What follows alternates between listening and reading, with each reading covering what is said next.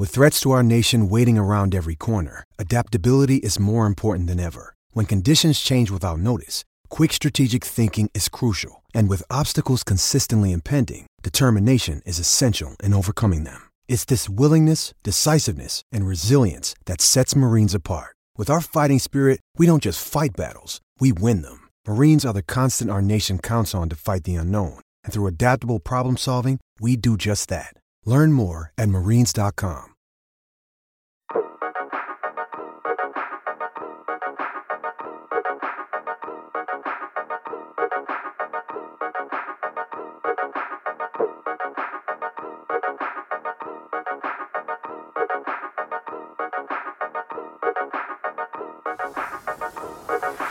L'episodio 171 della riserva, il podcast che ha quasi rischiato di morire per esistere. Ciao Dani, ciao Ema. Ciao. Ciao Simo, eh, ti è successo qualcosa? Sì, esatto, perché diciamo che tutti quanti rischiamo di morire ogni giorno ormai. Questo è vero, questo è vero, però adesso proprio nello, nello specifico, mentre stavamo per uh, avviare la registrazione, siccome avevo un po' di tinticarello alla gola, eh, ci colleghiamo subito con la redazione eh, della Treccani. Emanuele Tinticarello... Mm. Mm, tinticarello è un po' un... Um un, senso di arsura, di Vabbè, prurito, un prurito. Esatto, un solletichino. Io devo dire che non l'avevo mai sentito prima, quindi grazie. Eh, volevo... Eh, io voglio imparare una parola nuova al giorno. Va bene. Tinticarello lo usava tanto mia nonna, quindi in questo momento forse per quello ce l'ho particolarmente nel cuore. Comunque, comunque eh, avevo un po' di tinticarello, ho detto mi faccio, nonostante i 28 gradi, una tisana calda da sorseggiare durante la registrazione così non calo di voce e niente, l'ho completamente rovesciata sul computer, sul caricabatterie, sul telefono, sul caricabatterie del telefono che aveva il filo un pochino scorticato ed era attaccato alla corrente, che sembra proprio l'inizio dei video didattici con i quali spiegano ai bambini perché non bisogna fare le cose. Sembra proprio l'inizio e poi c'ero io con lo scheletro che prendevo la scossa. Le, le cose in generale, diciamo. Cioè... Esatto, perché non devono vivere. E invece, invece niente, è andata, siamo qui. Eh, stiamo qui a raccontarlo. Scusa, ecco. Bravo, Simone, scusa, ma questo è un modo sottile per parlare di quale partita, squadra, allenatore, polemica. Guarda, se vuoi faccio un gancio. Diciamo che ho preso un rischio simile a quello che si è preso Freuler. Eh? Mm, eh? Mm. E questo... A Freuler è andata un po' peggio, eh, nel senso che poi è quasi morto. Eh, lo so. Espulso, che comunque nel calcio è come morire. Eh Scusate, però, eh, che tu avresti preso un rischio come Freuler se l'acqua ti fosse caduta su un filo coperto e comunque avessi preso la scossa. Eh, ah, perché... quindi tu ti stai, stai, già dando una tua chiave interpretativa di quello sto che... dicendo che magari invece di una scossa qualcuno ti ha sparato da, da 100 metri nascosto in un cespuglio? Chi lo sa? Può darsi, può darsi. Vabbè, oggi entriamo subito dritti sui temi di giornata. La premessa doverosa è che stiamo registrando prima del turno di Europa League, perché questo è l'unico momento nel quale riusciamo a registrare, quindi parleremo di, di Champions League fra qualche ora. Napoli, Milan e Roma, diciamo in ordine di difficoltà di qualificazione. Eh, si, giocano, si giocano il ritorno, speriamo bene per tutte e tre, per il Napoli un po' più tosta, però speriamo sì, bene. Se, se, se, volete a un certo punto parleremo di queste partite facendo finta che si siano giocate Dai, nella nostra sì. testa. Dai, lo facciamo alla fine, lo facciamo alla fine. Però intanto ce ne sono eh, diverse che si sono giocate, in questo caso andrei invece in ordine di vicinanza temporale, partiamo dalla Champions League, partiamo dalla partita di ieri sera Atalanta-Real Madrid, oggi sarebbe stato bello parlare di Atalanta-Real Madrid, invece eh, in Italia si parla più o meno solo dell'arbitro di Atalanta, Real Madrid. Che palle! Sì, eh, eh, co- vai, vai, vai. no, anche noi in questi casi diciamo sempre, è chiaro che quella situazione ha indirizzato, modificato eh, la partita in un modo cioè, troppo netto, perché poi l'Atalanta non è che è proprio a suo agio a fare partite appunto pressa in parità numerica uomo su uomo, anzi tenendosi la superiorità in difesa, quindi gli togli un uomo, stravolgi tutto. Uh, però al tempo stesso dall'altra parte ci si lamenta del VAR, dici no, preferisco l'errore umano. Questo per me è proprio. Non so neanche se definirlo un errore umano, perché per me è. È un'interpretazione. Cioè, sì, io non, non concorderei, ma neanche tipo penso che ma proprio in diretta ce l'ho avuta la sensazione, cioè che fosse sai, una di quelle volte in cui dici è inventato sto cartellino rosso, per quanto non è così inventato, però proprio a sensazione mia, cioè per me quella, quello lì non è, mai, non è mai rigore, però gli arbitri sbagliano. Eh, non è mai espulsione. Non è mai espulsione, scusa. Però gli arbitri sbagliano, che devi... cioè che... Che, che, che dobbiamo no, poi... Quindi per te comunque, cioè nel senso, rimani dell'idea che ti aveva dato lì, lì per lì? Cioè da, sì. sul fatto che sia stato un po' eccessivo. Sai che io no. Io, per, per cioè, me... tu pensi che era, mh, è stata giusta l'espulsione? Eh, allora, io credo, la, la, premessa è che credo che non, che non sia legittimato il tenore del dibattito, nel senso era una di quelle situazioni nelle quali l'arbitro deve fare la parte più difficile del suo lavoro, cioè interpretare una, una norma. Nel, nella maggior parte dei casi deve, solo, deve essere bravo ad applicarle, cioè a vedere le cose e a metterle in una casella facile. Quella cosa lì, quell'occasione lì è un'occasione nella quale probabilmente di 10 arbitri 6 ti danno un'interpretazione, 4 te ne danno un'altra e poi quando vanno a fare la revisione al Coverciano europeo il grande capo degli arbitri non dice a nessuno che ha sbagliato perché siamo veramente in una in una fattispecie che è molto stretta, che è quella del, insomma, di, di, quel, di, quel, tipo di occasione lì che porta a quel tipo di sanzione lì. Quindi io capisco sì. l'amarezza e capisco il dispiacere mio, di tutti noi, per il fatto che comunque ci ha levato una partita che avremmo visto in un modo diverso. Però per me parlare del, di un errore così chiaro, de, poi del complotto contro le italiane, manco ci arrivo, è un po' ridicolo.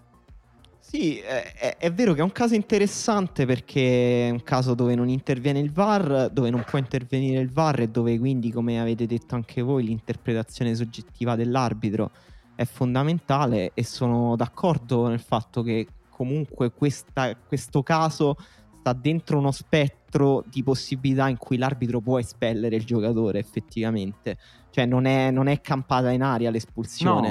No, no. Eh, poi diciamo, lo, lo sapete anche come eh, diciamo, la penso io, ma anche forse Daniele, insomma, che quando si tratta di sanzioni così grandi che comunque compromettono in un verso o nell'altro la partita da parte dell'arbitro, quindi calci di rigore, espulsioni per falli da ultimo uomo, bisognerebbe secondo me avere una sensibilità che salvaguardi l'equilibrio e lo spettacolo della partita, ma non perché non per fare il discorso, no? Hai il bidone della spazzatura al posto del cuore, no. ma perché secondo me quando ci sono queste situazioni un po' grigie in cui devi interpretare, per me devi eh, sempre mh, mm, prendere una sanzione che non sia troppo compromettente per la partita. No, no, sì, questo sì. è giusto, penso su questo condividiamo tutti e io se proprio devo dire sì, forse gliel'avrei fatta, cioè se fossi stato io l'arbitro gliel'avrei fatta continuare la partita a Freuler però siamo in una, eh, in una situazione nella quale bisogna interpretare qualcuno dirà che ha interpretato male perché non era proprio una chiara occasione da gol però chi, ecco una cosa volevo dire, chi oggi parla di VAR rispetto a questa cosa non ha capito ancora che cos'è il VAR. Il VAR non è la moviola in campo, il VAR è una videoassistenza e l'assistenza si chiama nel momento in cui c'è un chiaro errore dell'arbitro qua chiaro errore non c'è, eh, quindi... No, no, no, non lo so, ma anche è proprio, è proprio, che definire chiaro errore è difficile, no? nel senso in casi di questo tipo, perché quella eh, definire la chiara occasione da rete o meno è, cioè, è, è, impossibile non vedendo lo sviluppo dell'azione, cioè è semplicemente impossibile.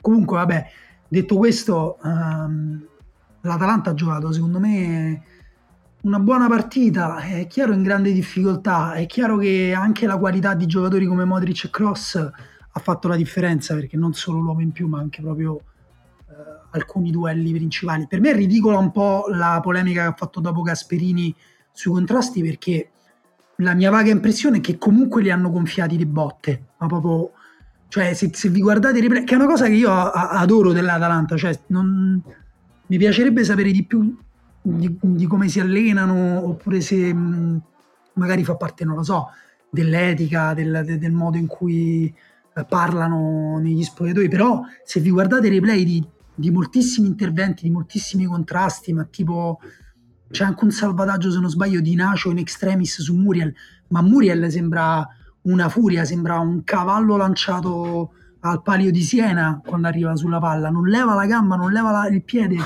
eh, fino all'ultimo secondo quando pensa di arrivare sulla palla. C'è l'uscita di Gollini su non mi ricordo chi, forse Vinicius Junior. È un'uscita che fra l'altro che avviene prima del rosso quando l'Atalanta è ancora in 11 e infatti dopo il rosso a Freuler ho detto ma sai che forse eh, quello dei Gollini era quasi più rosso di questo cioè senso... no per me, per me, quella non era in realtà quello non è fallo perché i portieri cioè pure lì è discutibile però per me che i portieri escono con la gamba alta eh, è una cosa da mettere in conto poi certo se proprio mi dai un calcio apposta no no quella, quella non lo era però era rischiosa no perché basta veramente sbagliare di un millisecondo la valutazione e fai male all'avversario però eh, sono rischi sì, che sì. i portieri si prendono un po' si riprendono comunque... loro, un po' si riprendono pure gli attaccanti quando gli vanno sotto, diciamo. Certo. comunque effettivamente si è giocata una partita e poi dopo questa partita si può anche parlare del fatto che l'Atalanta, pure snaturandosi e facendo una partita che non è abituata a fare e, e non so neanche quanto ti alleni a una partita del genere, cioè di difesa posizionale, di chiusura degli spazi. Eh, L'Atalanta poi nel secondo tempo non riusciva proprio a ripartire e questo eh, per un altro tema che poi appunto vi chiederò, cioè quello della sostituzione Muriel per Ilicic, poi Ilicic per Malinowski.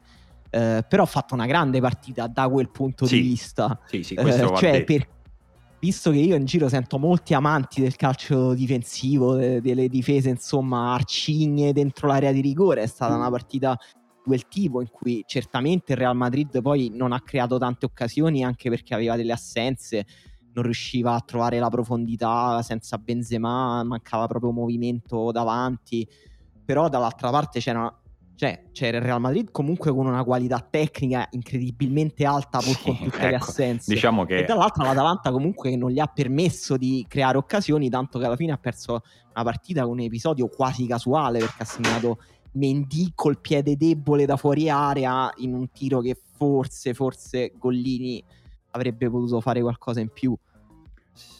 Sì, Gollini sembra partire un attimo dopo, ha un, una piccola esitazione, un passo un po' storto all'inizio di quel, di quel tuffo, ma insomma, forse capita. era coperto anche. Forse era coperto, la vede partire un attimo dopo, però sì, secondo me ecco, fai bene a, a mettere questo punto fisso che forse era la prima cosa che andava detta e anzi il nostro rammarico era proprio per quello, no? nel senso che per me l'Atalanta ieri fa una partita di grande spessore perché è proprio il tipo di situazione nel quale tu puoi pagare il fatto di non essere abituato a giocare in situazioni difficili contro grandi squadre, no? quando si dice eh, le squadre inesperte che vanno in Europa, e quella di ieri era la classica situazione nella quale la squadra inesperta ne può prendere 4, contro, anche contro sì. il Real Madrid un po' dimesso.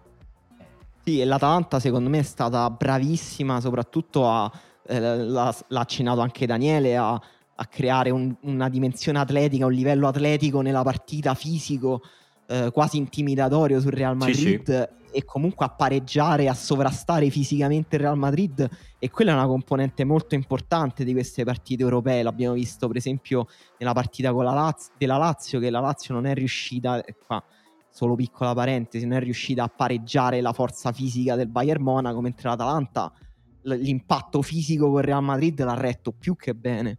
Sì, tra l'altro con, eh, come al solito con successo e insuccesso eh, che, si, che si compenetrano perché Toloi ad esempio ha giocato una partita splendida però ha preso credo un giallo ed è stato almeno saltato un altro paio di volte da Vinicius Junior proprio perché quel livello atletico è tipico delle squadre di alto livello quindi nel senso non è non è una, una cosa dell'Atalanta che, che Real Madrid non aveva. Poi Real Madrid ovviamente gestiva il pallone, controllava il pallone perché aveva l'uomo in più e perché è più nella sua natura. Però non è che Mendy, per dirti, è un giocatore dal livello atletico. Non è che si spaventa. ecco. No, esatto. Poi per me l'Atalanta ha, ha sublimato questo, queste qualità fisiche dei suoi giocatori. C'è stato a un certo punto una rovesciata di Cosens per evitare che la palla andasse in calcio d'angolo. Bellissimo. Bellissimo, Bellissimo. Sono, sono, saltato in piedi su quella cosa. Io, sputa- io, stavo mangiando, ho sputato il cibo che c'ho in bocca e ho detto è ridicolo. Cioè, basta, cosa arrivato a un livello atletico ridicolo. Guarda, io lì sono, sono, saltato in piedi e ho proprio pensato vorrei che i miei giocatori, i giocatori della squadra che, che tifo, facessero questa, queste cose in questi momenti. Che tu rischi di spaccarti la schiena per evitare un calcio d'angolo, mancava pochissimo, credo, era forse già nel recupero, comunque vicino al novantesimo e lì, lì vedi un po' la, la, la, fibra proprio di una squadra al di là della natura tecnica, no? È una squadra che fino all'ultimo minuto è, è stata nella partita e, e, infatti anche per me Gasperini ha un po' perso un'occasione ieri a buttare la comunicazione tutta da un'altra parte, perché era un allenatore che poteva andare a, a fare i complimenti alla sua squadra con orgoglio per aver fatto una partita importante, poi capisco l'amarezza, puoi anche mettere il dubbio su, que- su quell'episodio, però quello che l'Atalanta si deve portare via dalla partita di ieri sera è che è una squadra che può giocare questo tipo di partite e non può essere scontato dopo un anno che succede questa cosa e soprattutto c'è una partita di ritorno aperta, nonostante 70 minuti in inferiorità numerica contro il Real Madrid, eh, non è poco. Eh. Sì, esatto, tra l'altro vorrei eh, dire, rispondere alla cosa che ha detto Emanuele, cioè ehm, quello della sostituzione, però eh, è vero che hanno avuto, cioè forse Collini poteva fare un po' di più, però perché mentre lo dicevate ho pensato a questa cosa, c'è un replay in cui a me sembra che la palla di Mendy che non è destro e però ha calciato molto bene, mi sembra che faccia un giro molto esterno. Forse era più difficile di quello che ci vorrebbe forse una visuale dall'alto.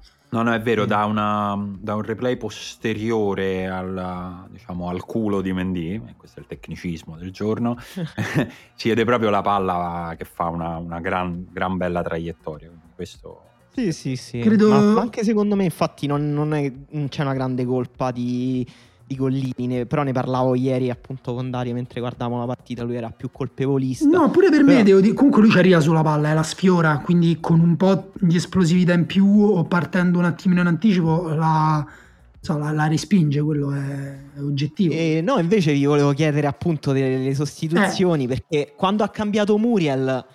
A me sem- sembrava che effettivamente Muriel non stesse riuscendo a portare su la palla per l'Atalanta a ripulire qualche pallone, a vincere i duelli individuali. Cioè, mi sembrava un po' stanco. Non so se avete visto, tra l'altro, quanto era sudato quando è uscito. Ho pensato, questo ha bisogno di una flebo adesso. No, e... Poi ha messo Ilicic e a me non mi sembrava una brutta idea, però effettivamente Ilicic poi... Eh, era dentro una partita troppo fisica per lui. Cioè, Ilicic purtroppo doveva ieri... combattere troppo spalle alla porta, su palle troppo sporche ehm, non, non, sembrava effettivamente la sua partita e vedendolo è sembrata una sostituzione sbagliata, eh, anche se poi quando è uscito, è uscito negli ultimi 6-7 minuti, Gasperini ha detto cioè, c'era solo da portare la partita al risultato in porto, poi abbiamo subito gol subito, subito dopo perché appunto è uscito Ilic sul calcio d'angolo da cui poi è arrivato il gol di Mendy è entrato Malinowski ed è sembrata lì per lì una sostituzione un po' punitiva per l'atteggiamento, eh, cioè almeno sì, in quelle cronaca eh, diciamo Adani e Trevisani l'hanno interpretata come una sostituzione punitiva eh, mentre invece appunto Gasperini anche da come ne ha parlato forse anche lui si era reso conto che non era stata la sostituzione ideale prima mi sentite? Sì, sì. Ah sì, scusate, avevo perso per un attimo. Eh, devo dire, Ilicic è chiaro che non esiste questo concetto, è sempre un sembra. Sembrava che non avesse tantissima voglia. Ovviamente non è quello, la voglia di giocare contro il Real Madrid penso che ce l'abbiano tutti, però non, non è riuscito proprio a sintonizzarsi con il livello della partita, cosa che invece Malinowski è riuscito a fare un po' di più, anche solo semplicemente con un po' di presenza fisica, allargando un po' le braccia, standoci un po' di più proprio su quella dimensione lì eh, capita, capita, è stato un po' sfortunato Ilicic. Secondo me quello non è un cambio sbagliato perché mi viene da dire lo avremmo fatto tutti, è giusto provarci se hai quel giocatore lì in panchina e c'è anche secondo me intelligenza da parte di un allenatore a rendersi conto che, che, che è andata male prima che finisca la partita.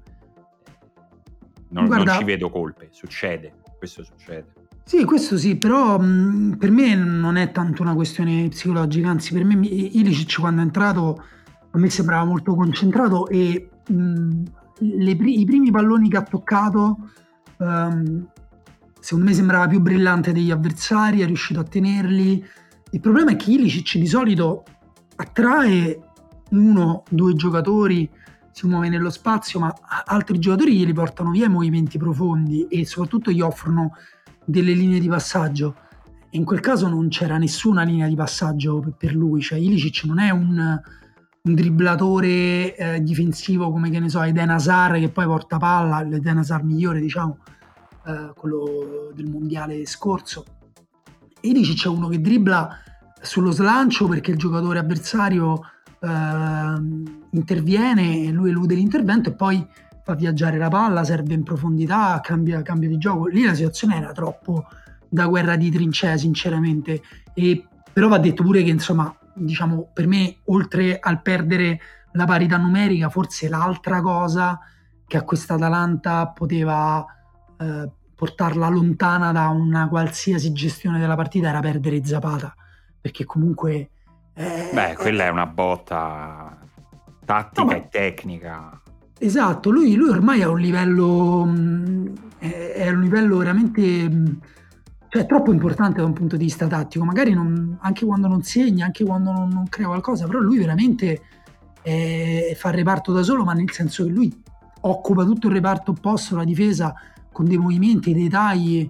Um, tra l'altro l'Atalanta era partita con Pessina dietro Muriel e Zapata, poi è, dovuta, è finita a giocare dopo l'espulsione di Freuler con due trequartisti dietro solo, Zapata, eh, solo Zapata, poi è uscito Zapata, è andato Muriel, cioè nel senso lì ti allontani troppo pure da come hai preparato la partita secondo me, non è che puoi, puoi fare miracoli. Detto questo, se avessero pareggiato 0-0 sarebbero stati sicuramente contenti de- de- del risultato, insomma. Certo. Sì, sì, detto che il Real Madrid appunto non è sembrato brillante e questa forse è la cosa che più tiene aperte le possibilità dell'Atalanta per, per la gara di ritorno. Alla fine pure Gasperini è sembrato abbastanza convinto quando ha detto eh, sta, sta, tutto in mano a noi, abbiamo un risultato, cioè vincere. Eh, quindi dovranno provarlo a fare. Io volevo sottolineare proprio con spirito un po' razionale il fatto che appunto abbia, si è parlato molto di partita rovinata, partita che non si è giocata, poi fino adesso noi abbiamo parlato di una partita, di una partita che si è giocata e si è giocata in un contesto provocato appunto da un'espulsione di cui già abbiamo parlato abbondantemente, ma che è stata provocata però dall'azione più brillante del Real Madrid eh, nella partita, in cui crea una combinazione sulla catena laterale di sinistra con inserimento profondo di Mendy col terzo uomo che manipola totalmente il sistema difensivo a uomo dell'Atalanta. C'è un pic- una piccola esitazione eh, di Toloi per esempio Freuler che va a coprire. Quindi quell'espulsione lì è stato un evento provocato dalla qualità tecnica del Real Madrid e dal sistema a volte fragile difensivo dell'Atalanta. Non è un evento casuale secondo me vale la pena parlarne a me delle analisi di questi post partita di Champions, la partita della Lazio e la Juve, eh, perché è stata messa dentro anche quella per l'episodio di Ronaldo sì. e questa dell'Atalanta. Non è solo il rimarcare gli errori arbitrali, io ho sentito proprio un tono un po' da, eh, da una parte autocommiserazione e dall'altra però ehm, eh, come dire, un, un'auto, un'autopunizione anche sulle critiche, il sentirci delle merde, facciamo schifo, non sappiamo giocare, andiamo in Europa e facciamo figuracce e in più pure mazziati. Oggi la prima pagina del Corriere dello Sport era cornuti e mazziati eh, infatti il, il, tono dell'editoriale di Zazzaroni era tipo la UEFA non dovrebbe preoccuparsi, noi siamo già scarsi, sì. ci autoeliminiamo da soli, non eh. servono gli errori arbitrali pure. Vabbè, quella è tutta, la, questo... loro, quella è tutta la que... loro logica che fa il giro, no? È tutto questo misto un po' di autocommiserazione tra errori arbitrali, torti, il, il avere una bassissima autostima, che mi sembra una cosa profondamente italiana, del, di, anche di vederci, come ci autorappresentiamo, eh, che a me sembra pure fuori dalla realtà, cioè nel senso pure nei commenti della partita sulla Lazio ho eh, visto troppa severità. Ma io cioè, cioè, eh, capisco, senso... eh, cioè non si può rivalutare tutto, non, po- non, possiamo arrivare a un relativismo assoluto, non possiamo, non possiamo, vedere quella partita e dire ah ok, allora Immobile è una pippa, allora Acerbi all'europeo ci farà fare delle figuracce. No, Ma infatti, uno perché sì. c'è il contesto della Champions League, due il Bayern Monaco eh, non sei anni fa ma eh, a settembre alla prima giornata di Champions ha fatto 4-0 all'Atletico Madrid, Bayern Monaco eh, sei mesi fa ha fatto 8 gol al Barcellona tra andata e ritorno. Di questa squadra qua stiamo parlando. Come pensavamo che la Lazio, cioè per carità, poi la Lazio poteva giocare molto meglio e, e ha pagato il contesto europeo. Eh, dove ha sì, poca esperienza, scusa, ha affrontato che, male la partita. Più che vai, pagato vai, il contesto europeo, ero partito. No, no, ma è tutto giusto, è tutto condivisibilissimo. Cioè, ha pagato di giocare contro quelli che nel contesto europeo in questo momento sono i più forti, cioè non era solo il contesto europeo. Eh, perché io credo che la Lazio a- abbia già giustamente dimostrato nel girone che in Europa ci può giocare. Eh, insomma, no, no, no, non ha sfigurato, tant'è vero che l'ha passato il girone anche magari un po' soffrendo alla fine, quella traversa del Brucia all'ultimo minuto, ma quello fa parte delle storie di quasi ogni qualificazione, tranne di quelle proprio regalate. Dopodiché, eh, quello che è successo era la cosa più normale e prevedibile che potesse succedere fra Lazio e Bayern Monaco. Secondo me, un, un di più sui, sul colore dei commenti è stato dato dal modo in cui il Bayern Monaco quasi, cioè quasi più da quello che non ha fatto il Bayern rispetto a quello che ha fatto, nel senso che a un certo punto davvero c'era un'aria strana di, quasi di allenamento del Bayern Monaco che ha proprio, ha proprio scalato le marce a un certo punto della partita. E quello secondo me è stato un po' umiliante più di prendere gol perché prendere gol dal Bayern come dicevi tu succede a tutti e anche a squadre molto forti succede di prendere molti gol e solo che a un certo punto il Bayern sembrava che proprio che avesse detto ok basta. Per oggi basta questo periodo siamo contati ci mancano un sacco di giocatori non c'è bisogno di sforzarsi più di così. E quello oggettivamente a me mentre la guardavo ha fatto un po' impressione ma continua a fare più impressione il, il Bayern in positivo che la Lazio in negativo. La Lazio in più ha anche un po' mancato la partita con i suoi giocatori più forti perché per pensare in qualche modo di stare nella partita sembriva, serviva una partita importante di Immobile, di Milinkovic, di Luis Alberto, di, di Acerbi, quando invece forse, non lo so, il migliore in campo è stato Lazzari, non lo so, adesso vado, correggetemi se sbaglio perché ho visto troppe cose in questi giorni. Sì, per me per me, eh, cioè, la, la, partita non l'hanno fatta anche per i meriti del Bayern e un eh, po' cioè, anche per... ecco, scusa, stavo arrivando a quello. È difficile essere giocatori forti contro giocatori fortissimi. È, è, è, è il contesto nel quale più, è più probabile che un giocatore molto forte, che da domani continua a essere molto forte, in quella serata non ci riesca. Sì, poi appunto per esempio Luis Alberto nell'azione del gol di Correa, secondo me fa una grandissima giocata magari Luis Alberto nel Bayern eh, ieri ci sarebbe sembrato di un livello troppo grande o Milinkovic Savic eh, o Acerbi.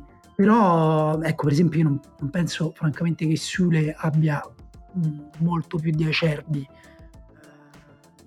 non, non, so che ne pensate voi. Poi detto questo chiaramente i confronti uno a uno lasciano sempre il tempo che trovano così come per me lascia il tempo che trova ed è forse il difetto peggiore nei media italiani eh, in questi giorni, quello del, mm, dell'unire poi sconfitte molto diverse, perché appunto l'Atalanta secondo me ha perso in un certo modo, la Juventus ha perso in un altro modo, la Lazio ha perso in un altro modo ancora.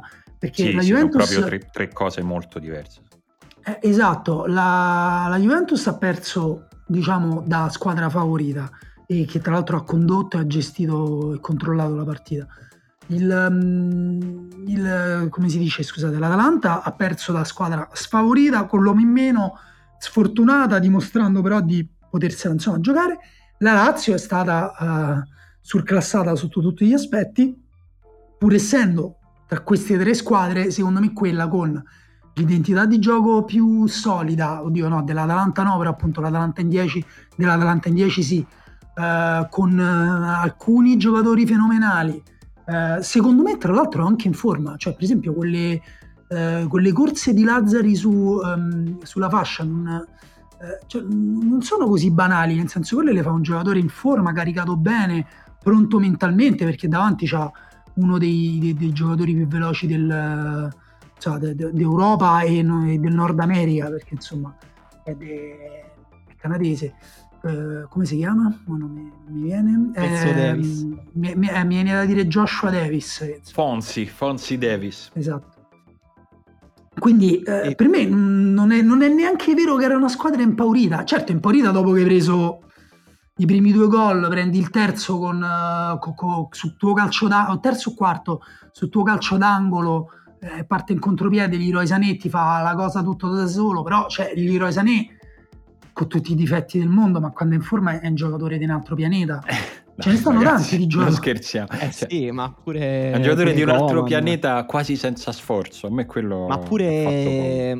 Ma pure Musiala aveva un, un tocco palla di livello troppo alto. Cioè, a un certo punto il, il, la Lazio a un certo punto era chiusa in area di rigore, un tipo di partita un, spesso fa la Lazio in partite di alto livello, cioè ha dei momenti in cui si difende in area, chiude gli spazi. Eh, ne abbiamo parlato anche l'altra volta, no? delle squadre che in Italia faticano a attaccare in modo posizionale. Bayern Monaco non fatica, non fatica a attaccare in modo no. posizionale, anzi se, se, li fai giocare al limite dell'area di rigore gli apparecchi la tavola al Bayern Monaco, cioè i gol sono arrivati così perché il livello tecnico è molto alto, perché l'organizzazione tattica è molto alta e infatti io non condivido neanche sinceramente l'analisi di Simone Inzaghi alla fine della partita quando ha detto no, capisco quando ha detto non siamo pronti per gare di questo livello. È ok. Eh, ok. Ma quello lo sapevi anche detto, prima. Però dispiace che abbiamo regalato i gol. Eh, abbiamo regalato i gol, cioè gli errori cioè, nel calcio fanno parte delle partite e quando giochi ad alti livelli gli errori li paghi di più e capitano anche più spesso, soprattutto se hai dei giocatori, appunto alcuni giocatori della Lazio comunque sono sembrati un pochino in difficoltà nel, nel, col livello atletico, tattico e tecnico del Bayern Monaco, quindi è normale che ti portano un po' a giocare sopra giri, a, a giocare un po' sopra le tue possibilità e a commettere anche degli errori. Eh, cioè, quegli errori eh, sono dati dal contesto di tutto quello che abbiamo detto, non è che vengono perché non nascono no, dal certo nulla. Punto, esatto, perché Beh. Musacchio gli si spegne il cervello. Se lo presso io, Beh. Musacchio non sbaglia quel pallone. Esatto, il livello no, tra l'altro... Pre- soprattutto del pressing che ha portato il Bayern Monaco, cioè il livello di riaggressione del Bayern Monaco. In Italia eh, purtroppo non lo fa nessuno, ma non perché la Serie A faccia schifo, ma perché quel livello lì è un livello proprio eh, la migliore squadra in Europa letteralmente che ha vinto il campionato del mondo per club, che ha vinto la Champions League e che è una delle favorite Champions League, cioè l'organizzazione tattica, l'aggressività, la, la propositività, la pro, proattività del Bayern Monaco era, è veramente complicata da affrontare. No, questo meno male che hai parlato appunto del pressing del Bayern sull'errore di Musacchio perché se no sembra che ha passato la palla a Lewandowski che rientrava dal fuorigioco, invece è tutto, anche lì è tutto organizzato, Lewandowski corre sul retropassaggio, poi eh, era l'unica opzione possibile a Musacchio, a, parte girarsi e buttare la palla in fallo laterale, che per carità sarebbe stato meglio in quel caso, ma eh, se l'avesse saputo prima probabilmente l'avrebbe fatto e come diciamo sempre è impossibile sapere prima quando stai per sbagliare. Però prendiamo il gol ehm, di Musiele, no? Eh, che era il primo? Il, Credo il primo. Secondo. secondo. Ah, cioè, il secondo. Eh, sì, il primo è Lewandowski, il secondo sì, è Musiala. Sì, Musiala. Sì, scusate, di Musiala. C'è un dribbling e... di... di quello, no? Sì, cioè, quello che volevo sottolineare io di quel gol è che eh, quel gol in Serie A la Lazio non lo prende perché la palla non viaggia mai così veloce. Eh, centrocampisti come Kimmich eh, che gestiscono il possesso, che si smarcano, che si spostano, non ci sono. E ehm, in quel caso Kimmich va, va proprio ad, associa- ad, associarsi e poi a, eh, insomma, n- nella zona di Musiala e, e libera in quel modo eh, anche Musiala, ma soprattutto ditemi quante volte avete visto un tiro così preciso, pulito, sì, il dribbling è quello di Alfonso Davis. Ditemi quando avete visto un tiro così preciso uh, all'angolino pulito dal limite dell'area uh, in Serie A. Quanti, no, quanti giocatori pensato, hanno quel, quel, tipo di tiro? In realtà credo ieri... che, scusate, mi sono sbagliato, non era Kimmich, ma era addirittura Goretzka che va ad associarsi eh, con Alfonso Davis e poi dà la palla a Musiala. Ma il tiro pulito di Musiala, io quando ho visto partire quel tiro ho detto vabbè, ok, questo tipo di cose qua, a quello non sono anche abituati eh, i giocatori della Lazio e a quello non siamo abituati noi. Certo. Perché, proprio perché non... Cioè comunque Musiala quanti anni ha, per dire? Musiala ah, 2003 pochissimi, mi sa 17 da noi probabilmente non giocherebbe perché chiederebbe di fare cose che non sa ancora fare, verrebbe considerato sarebbe in prestito, in prestito, a Crotone quest'anno farebbe, avrebbe fatto 12 presenze delle quali 3 dall'inizio. Non è proprio una cosa non è la cosa più importante.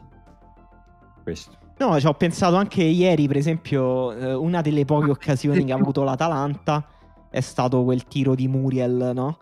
Che eh, ha provato un po' a fare il, il tiro di Musiala rasoterra a incrociare. È vero che Musiala aveva molto più tempo, eh, però è vero che non possiamo banalizzare questi gesti tecnici e, e, Muriel effettivamente lì poteva fare qualcosa in più perché siamo a un livello che ti richiede l'eccellenza, cioè l'Atalanta con Real Madrid se ha eh, il suo numero 10 a tirare da 18 metri deve sperare che quello segni. Sì, decisamente, decisamente sì.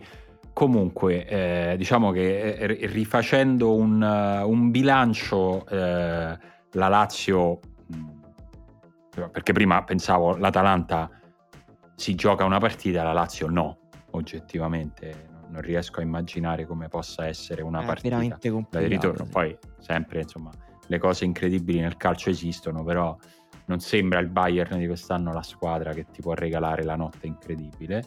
Eh, il, tutto il, il, turno d'andata delle squadre italiane fra UEFA, eh, fra Europa League e Champions League è andato male, nel senso che mm. no, non, è stato, non, è stato, un bel turno e insomma da stasera cominciano i, i ritorni, vediamo come, come, si inizia, come si inizia a chiudere e soprattutto poi insomma dalla settimana prossima se non sbaglio. No, vogliamo, due forse.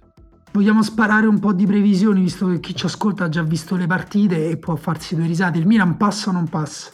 Il Milan, allora guarda, voglio essere mh, in questa cialtronata, voglio comunque metterci del metodo e quindi vorrei vedere le formazioni, cioè voglio vedere chi tanto manca poco alle partite, quindi forse ci sono. Quindi adesso cerco formazione Milan Stella sì, Rossa. Diciamo, faccio un cappello sull'andata. Eh, l'andata è vero è andata male, tranne che per la Roma, è andata male per il Napoli e per il Milan, anche se in modo molto diverso, secondo me.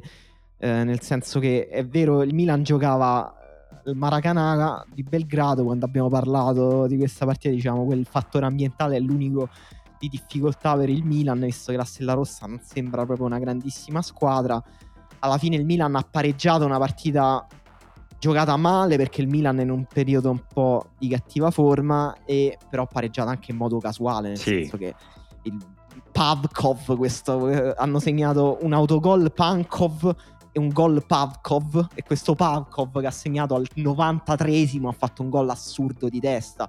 Dall'altra parte il Napoli ha perso male col Granada, ha trovato una partita difficile in cui ha trovato una squadra che si difende benissimo e che ha sfruttato tutte le difficoltà del Napoli di questo periodo e ha perso male, perdere 2-0 fuori casa l'andata è, è, uno di quei risultati che sono poi difficili da, ri, da, ribaltare. Detto questo, il Granada non è manco una corazzata, quindi non è impossibile l'impresa del Napoli.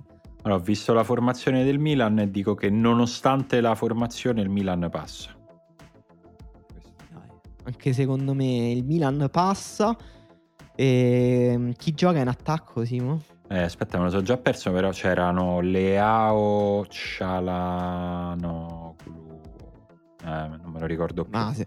che scarsa professionalità da parte nostra. sì. Secondo me il Milan vince, vince 2-0 mm, tranquillamente. Ah, proprio il risultato esatto, debutti, madonna.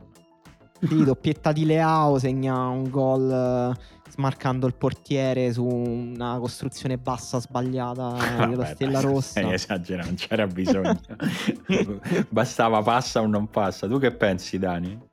Io penso che il Milan passa, il Napoli secondo me ha qualche possibilità perché comunque Ti dico la formazione del Napoli prima che ti sbilanci. Eh, vai, vai, è vero, c'hai ragione. allora, scendiamo in campo con un 3-4-2-1, noi scugnizzi pazzi, eh, con Meiret, Koulibaly, Maximovic, Rachmani. Difesa a 3 quindi? Difesa a 3. Già questo insomma... Eh, già Mattarelli. No, te l'ho detto che eravamo i, gli scognizzi pazzi. Sì. Di Lorenzo, Fabian Ruiz, Bakayoko, Elmas, Gelischi Insigne a supporto di Politano. È un po' hardcore questa formazione, io non so se sarà quella vera. Però, però guarda, tanti portatori di palla, tanti giocatori tecnici abili nello stretto, negli spazi stretti, secondo me è, cioè, è una formazione con cui il Napoli può comunque giocare una partita offensiva in cui tiene tanto sì, la palla deve farla.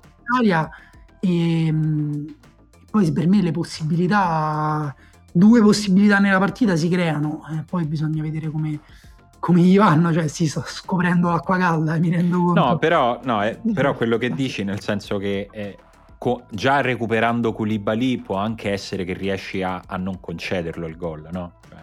Quindi magari poi ti bastano due occasioni pulite. Ah, io devo dire, a me Zelinski lì mi piace cioè, no, come, come soluzione. Non so quanto mi piace Politano diciamo, terminale offensivo. Però, eh, eh, il Napoli fa proprio fatica in quel ruolo in questo periodo, visto sì. che Osimen sembra che stia giocando per gli avversari in questo periodo. Deve pure sperare che il, il Granada non sia una gior- giornata positiva, perché all'andata insomma, quello che pensavamo è il Granada una squadra molto quadrata, molto solida, però manca un po' di, di, qualità, di produttività offensiva. Però ha trovato un giocatore, cioè Kennedy, che ha fatto una partita che sembrava Cruyff. e una partita incredibile, ha fatto gol, assist con delle giocate assurde. Poi se indovina, cioè se stasera Macis trova la partita fortunata, effettivamente diventa difficile. E, ehm, così come il Napoli fatica a mettere insieme attaccanti, la Roma fatica a mettere insieme difensori, nel senso che giocherà contro il Braga con l'ennesima difesa un po', un po reinventata la Roma ovviamente parte meglio di tutte le altre, in quanto perché parte con un 2-0 fuori casa, però è la Roma. E, cioè, nel senso, diciamo, il mio pronostico su, que- su questa partita mh, è più che altro una citazione di quello che mi dice spesso la mia compagna quando noi passiamo magari una bella domenica mattina, un bel pomeriggio con la bambina, c'è il sole, facciamo una passeggiata e lei mi guarda negli occhi e mi fa che bella giornata, solo la Roma ce la può rovinare. E diciamo... Be- bello. Sì, sì. messo una discreta disperazione addosso. Eh, no, quindi è... questa è potenzialmente una serata mh, da, solo da controllare, ma solo la Roma se la può rovinare. Ecco. Ah, è vero, però ha detto pure che il Braga secondo me è una squadra, un'ottima squadra, cioè nel senso sì, se tu eh, vero, permetti di rientrare in partita, secondo me loro ci rientrano e, e come con tutte e due le scarpe in, nella tua faccia, quindi Insomma, eh, per quello mi preoccupa un po' la di- l'ennesima difesa un po' così, perché se segnano per primi loro eh, diventa, diventa, una serata frizzante di quelle che solo noi conosciamo. Braga deve, all'andata aveva fatto una partita secondo me ottima offensivamente, rischiando tanto, con grande ambizione, poi gli è mancata proprio qualità davanti, Sporar, Galeno hanno giocato ma- malissimo, direi. Gaitan sembra bollitissimo. E basta, basta, all... non, dire, non, fare nomi che mentre li fai già sento tutti i fantasmi. Sì, sì, sento proprio... io, io, però godo a, a, vedere un'altra partita di Mateus, che è il portiere del Braga, che è uno dei miei giocatori preferiti. Lui è incredibile. Da, dalla scorsa settimana. Diciamo, se Ter, se Neuer ha inventato quel ruolo, Ter Stegen l'ha portato più avanti, Mateus lo, lo sta portando proprio nella trans avanguardia. sì. Eh, è vero, sarà. No, non so da, se lo sentivo da qualche parte, se l'ho letto, se l'ho sentito, no, non lo so, ma qualcuno diceva chissà se fra dieci anni lo considereremo il pazzo che consideriamo adesso, forse anche un po' più scemo, oppure diremo ma certo aveva ragione lui. Comunque non ha sbagliato niente all'andata, vabbè. No, no, però, però è bello. E in tutto questo, eh, una cosa che ci dicevamo la settimana scorsa è che questa sarebbe stata, quella passata sarebbe stata la, eh, sarebbe stato il primo turno di campionato in cui l'Inter avrebbe potuto beneficiare del fatto che le altre giocano le coppe e lei no, e è abbastanza successo, diciamo. Poi ovviamente è difficile dare un peso al fatto che il Milan avesse giocato, però mi ricordo che ne avevamo parlato molto anche scendendo nel dettaglio della scaletta oraria del Milan eh, sul fatto che poi sarebbero arrivati al derby in condizioni sicuramente di preparazione diverse e insomma eh, è stato, è stato un derby che ha dato una risposta nettissima per quello che riguarda il momento di queste due squadre. Questo ci sono pochi dubbi.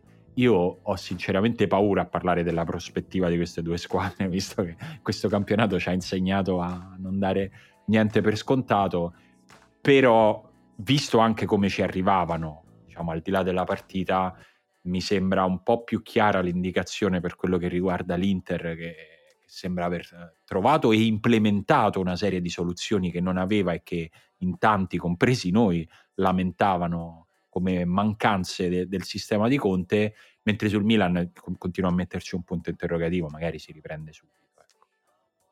Sì, il, l'Inter per me la cosa più interessante di questa partita è che ha mostrato diciamo, questo è il primo periodo in cui l'Inter di Conte, secondo me, non solo è in un momento brillante, eh, perché ce li ha avuti in questi due anni momenti brillanti. Insomma, l'anno scorso è arrivata, non mi ricordo, a un punto. È arrivata a un punto, da... è arrivata in finale di Europa League, quindi ce li deve esatto, per forza. Una grande stagione, però comunque noi insomma, gli ascoltatori della riserva e quelli interisti in particolare lo sanno, non è che ci siamo andati morbidi con Conte quando no. l'Inter eh, non era brillante, anche quando vinceva le partite, però proponeva questo gioco meccanico che sembrava proprio inaridito. Eh, devo dire che in questo periodo l'Inter per la prima volta sembra avere più soluzioni, sembra avere un gioco un pochino più vario, più complesso e sembra avere proprio dei margini di sviluppo, cioè eh, mentre prima l'Inter vinceva le partite sembrava comunque essere un po' al massimo di quello che poteva fare. Pensavamo, ok, se Lukaku si prende il raffreddore l'Inter è morta quella cosa ancora vale un po'. E questo però secondo me la dice più su Lukaku che sull'Inter, perché l'Inter invece con Eriksen dentro, con Hakimi che per me sta ulteriormente salendo, con Perisic comunque secondo me è interessante il modo in cui sta giocando nelle ultime partite da titolare, sta avendo delle soluzioni in più, sta giocando meglio, cioè è una squadra che ha più qualità, una squadra che ha più soluzioni d'attacco, mi sembra un momento proprio molto positivo da tutti i punti di vista.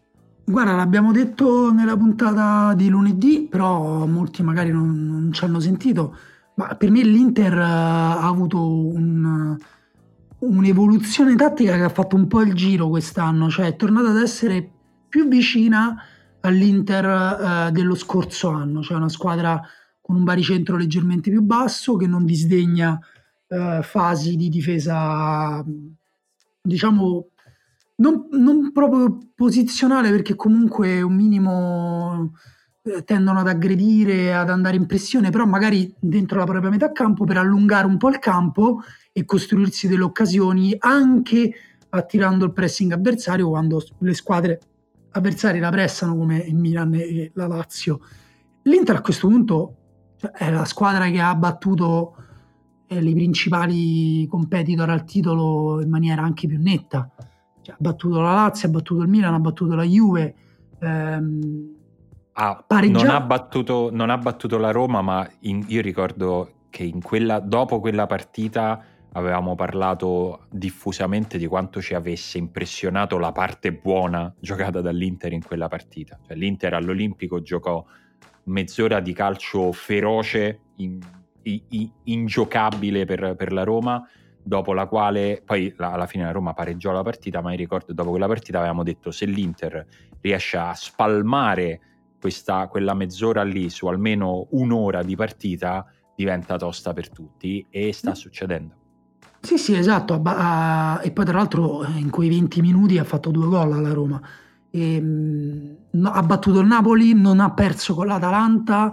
Cioè, L'Inter i punti che ha perso quest'anno, mh, cioè, le sconfitte sono cioè è solo quella con la Sandoria, credo in campionato ce ne sono altre, io non mi ricordo. Eh, mi No, forse c'è quella, no, lo sai quale c'è? C'è quella nel derby d'andata.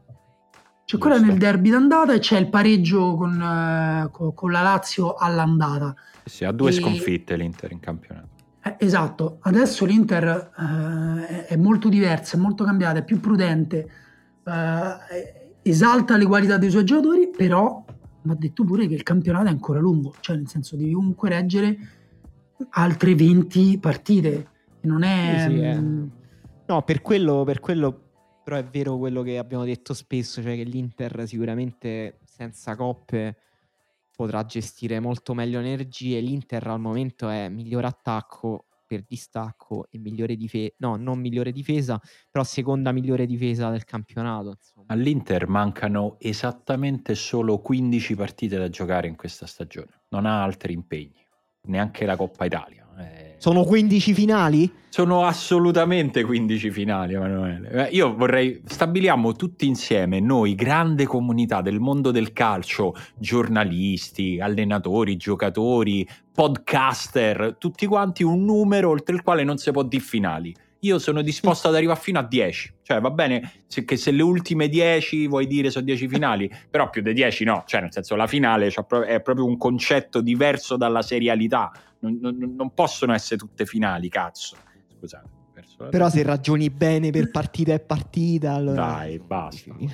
Quindi... Sono... Dal Milan, dall'altra parte, volevo sapere cosa ne pensavate voi, nel senso eh, si discute tanto di, di, Romagnoli ovviamente dopo la partita non volevo tanto il vostro parere su come Romagnoli vabbè se non te ne frega un cazzo noi. di quello che pensiamo ma allora ma che facciamo a fare un podcast cioè io boh di no. cosa io sto dicendo l'esatto contrario Simone non ah. so se tu mi hai ascoltato no che ne so vabbè, dai, eh, non li, non, no non ma li... tira fuori gli argomenti per dire non mi interessa dai. quello che ne pensi ma guarda, ma veramente. Dai, dai, non, non, bene, non litigate, allora, stiamo pure. Allora, ditemi, stiamo ditemi lontani. Se Romagnoli doveva marcare meglio Lukaku. Sì, cazzo, lo doveva ah, marcare no. meglio.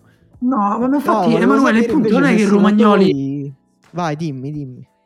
No, non è che Romagnoli non è bravo, è che cioè, si è dimenticato una cosa ovvia, tutti sanno, lì a, a Lukaku basta che non dê spazio e non succede assolutamente niente. Esatto, poi tra l'altro è, è, facile, no? Con, con, Lukaku basta no. saperle le cose, no? no poi la, la cosa che si diceva almeno... A... No, ma do, dove giocavo io quando vedevi l'attaccante che partiva così, gli partivi, bang, stang, lo, lo stendevi, te prendevi il cartellino evitavi tutto. Esatto. esatto. E, ehm, no, il Milan eh, dovrebbe pensare a far giocare uno tra Tomori e Calulu e chi nel caso secondo voi e davanti secondo me a un certo punto comincia a esserci un problema perché Cialanoglu, Leao non sono in un momento brillantissimo di forma eh, Rebic un pochino ha compensato nelle ultime partite però sembra mancare un po' di soluzioni offensive il Milan legate però forse più alla brillantezza dei suoi giocatori che quando non hanno spazio sembrano andare un po' in difficoltà. Vai, vai, vai Madonna. No, io... Mazza, io, questo io è quanto volevo... volete rispondere alle mie domande invece. no, io, sono, io sono almeno un mese che dico che il Milan dovrebbe anche cambiare qualcosa a, a livello difensivo perché comunque eh, non, non riesce più a tenere quell'equilibrio che aveva quando le cose andavano bene, benissimo, e, e quindi a portare tanti uomini in area di rigore a fare quella difesa un po' ostruzionistica che faceva con, um, con Kier e, e, anche Romagnoli, insomma, va bene per quella cosa là. Per me adesso comunque avendo delle scene, um, delle scene, de, delle scene, scusate, delle situazioni uh, in campo più aperto, in transizione, eh, più lontani dalla porta, è chiaro che devi prendere, cioè devi considerare almeno di far giocare dei giocatori come Tomori e Calulu. Per me Calulu mh, si è dimostrato assolutamente all'altezza, anzi eh, secondo me ottimo, ci ho scritto anche un pezzo, però forse Tomori eh, non... Mh, come dire, è, è, più smaliziato, ecco, diciamo, non, non, non, deve coprire quel gap di Calulu sull'esperienza. Mm, sulla, sull'attacco per me sì, c'ha la Noglu, eh, però in generale mi pare che a me il Milan faccia più fatica ad attaccare, anche Ibrahimovic, poi se ne fa sempre una questione individuale, però cioè, il Milan è, quando tutto andava bene giocavano tutti bene, chiunque tu mettessi, è, un, è strano che adesso sembrano tutti passare una brutta fase. Eh, sì Va detta anche una cosa, scusa Dani, che il Milan comunque all'interno del derby ha costruito tre occasioni importanti che insomma eh, magari in un'altra partita sarebbero entrate o anzi in passato sono entrate e poi hanno cambiato il corso delle partite. Perché eh, uno degli eroi di questo derby è stato Andanovic eh, che, che nel giro fra l'altro di un minuto forse nello stesso minuto ha letteralmente cambiato il corso della partita, se non ricordo male, due volte su Ibra e poi su un altro tiro di Rebic o di qualcun altro, non mi ricordo di chi. No, di Tonali. Di Tonali. Sì, tra l'altro tutti, tutti hanno, hanno, detto eh, Ibrahimovic, il, il, il, mm, il, Milan ha un problema con Ibrahimovic, cioè, le uniche occasioni che sono riusciti a ricavarsi è per il suo dominio fisico eh, sì. in area di rigore io mi permetto di dire che il Milan c'ha un problema con Mandzukic, nel senso che eh, quella... No, nel senso che, eh, vabbè, ma quello è il, il, rischio che ti prendi quando fai una scommessa con un giocatore fermo, no? Eh, se va bene, va bene. Per ora è un giocatore che non ti ha dato nessun tipo di, eh, di apporto e, e, intanto febbraio se n'è andato. So, cioè non sono tante le occasioni nelle quali tu puoi far fruttare l'investimento su Manzukic qualcuna probabilmente eh, te, la, te, la, sei già giocata e è un rischio. Prendere un giocatore fermo di questa età è un rischio, ma insomma fa ancora in tempo a fargli dei gol importanti, ma intanto un po' di occasioni stanno, stanno sicuramente passando. Io volevo solo aggiornarvi rispetto alla mia fissa per Lukaku e io ieri ero attaccato a Twitter a leggere le sue risposte da, sul suo profilo Twitter, lui ha, ha lanciato un, un QA nel quale rispondeva a tutto e io avevo lo stesso spirito di quando nel 2001 aspettavo Billy Corgan fuori dal palaghiaccio di Marino, cioè Ehi, dimensione eh. fanboy totale, leggevo le, co- le, le, risposte di Lukaku con un sorriso ebete sulla faccia, ormai eh, lo, mi sono confessato, cioè nel senso l'ho, l'ho confessato, eh, ho un problema, un problema, io questo giocatore proprio lo adoro. Ma tipo dici qualche bella risposta? Eh, non me le ricordo, però era, erano tutte molto quick perché cercava di rispondere a tutti. Cioè, la cosa divertente è che ha veramente risposto a tantissime domande, ha scritto tweet in serie e parlando di qualsiasi cosa, da giocatori a videogiochi a cose da mangiare, a, a tutto, tutto da... Sì, pure mm, c'è stato il momento in cui per citarne una gli hanno chiesto com'è il tuo tocco palla, lui ha detto meglio del tuo, ha messo la gif di lui che stoppa la palla e poi se la porta indietro con la suola. Sì, sì, no, è stato, è stato... Fra l'altro aveva prima lanciato il Q&A per la sera poi a un certo punto ha scritto no stasera gioco a non so a Call of Duty non mi ricordo. No a NBA 2K ah ok sì stasera devo giocare quindi facciamolo adesso vabbè ma e, questo è il mio problema. intanto vabbè eh, mentre Simone segue Luca così social domenica si gioca una partita di calcio che è Roma-Milan. Pazzesco. Eh, esatto infatti eh, cioè il punto è che il Milan si deve riprendere subito nel senso Uh, altrimenti poi cioè, la distanza si fa troppo breve dietro e troppo lunga davanti. Quindi in questo senso anche il calendario favorisce l'Inter perché adesso può prendere un vantaggio che poi magari a un certo punto con un po' di stanchezza qualche punto uh, lo, perderà, lo, perderà, però il Milan, uh, il Milan, deve riprendersi subito se vuole, se vuole vincerlo su scudetto perché per me il Milan ha tutte le carte in regola per vincerlo e lo dico anche dopo il derby. Eh, io sinceramente, anche se è la cosa più banale da dire in questo momento, lo, lo penso meno. Ma anche già prima del derby lo pensavo un filo meno, dopo il derby lo penso ancora meno, devo essere, devo essere sincero. Che però non vuol dire, cioè per me se l'obiettivo del Milan deve essere andare in Champions League. Cioè, il Milan non gioca la Champions League da una quantità di anni che per la storia del Milan è insensata. Quindi capisco che quando poi ci, ci, credi nello scudetto è brutto ridimensionare i sogni, ma il Milan se arriva fra le prime quattro ha fatto una stagione che è migliore di, metteteci il numero di anni, eh, voi non, non, so da quanti anni non arriva fra le prime quattro. Ecco. Eh sì, eh, questa partita è molto complessa secondo me per entrambe le squadre perché la Roma poteva darsi un grande aiuto vincendo contro il Benevento e portandosi a tre punti dal Milan, quindi prima di questa partita e sarebbe stata quindi quella di domenica un'occasione d'oro per trascinare il Milan nel, gru- nel gruppone che lotta per la Champions League e quindi aprire una posizione in più da conquistare in classifica, eh, mentre alla fine ha pareggiato col Benevento e adesso eh, visto che comunque questo gruppo è molto affollato, deve cercare di non perdere punti. Quindi, secondo me, sarà una partita in cui le due squadre saranno un po' intimorite eh, dal risultato e dalla paura di perdere.